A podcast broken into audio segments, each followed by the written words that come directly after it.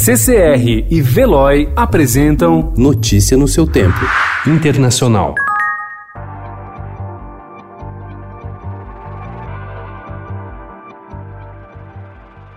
Com os sistemas hospitalar e de saúde em colapso em razão do coronavírus, as autoridades de Guayaquil, maior cidade equatoriana, retiraram de dentro das casas nas últimas três semanas 771 corpos, uma média de 36 por dia. A pandemia fez do Equador, ao lado do Panamá, o país com mais mortes de Covid-19 da América Latina. São 20 óbitos por um milhão de habitantes. O Brasil tem seis mortos para cada um milhão de pessoas.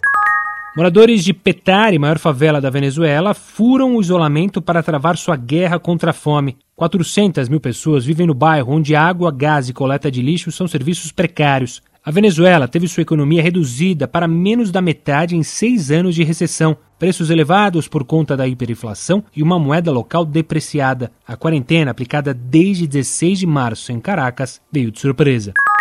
França e Itália decidiram ontem manter as suas restrições de mobilidade para tentar conter o avanço do coronavírus, enquanto o Reino Unido deve prorrogar ainda nessa semana as normas de isolamento social da população. As medidas mostram o quanto alguns governos europeus temem retomar as atividades econômicas cedo demais e ter de enfrentar depois uma nova onda da pandemia. A Espanha, um dos países mais atingidos pela epidemia global de coronavírus, começou a afrouxar ontem as restrições duras do isolamento social que mantiveram as pessoas em casa durante mais de um mês e frearam a atividade econômica. O número de mortes causados pela Covid-19 chegou a 17.489 ontem, 517 a mais que no domingo. Os casos confirmados totalizaram 169.496, a menor alta na taxa de infecções desde o começo da pandemia. Notícia no seu tempo. Oferecimento CCR e Veloy.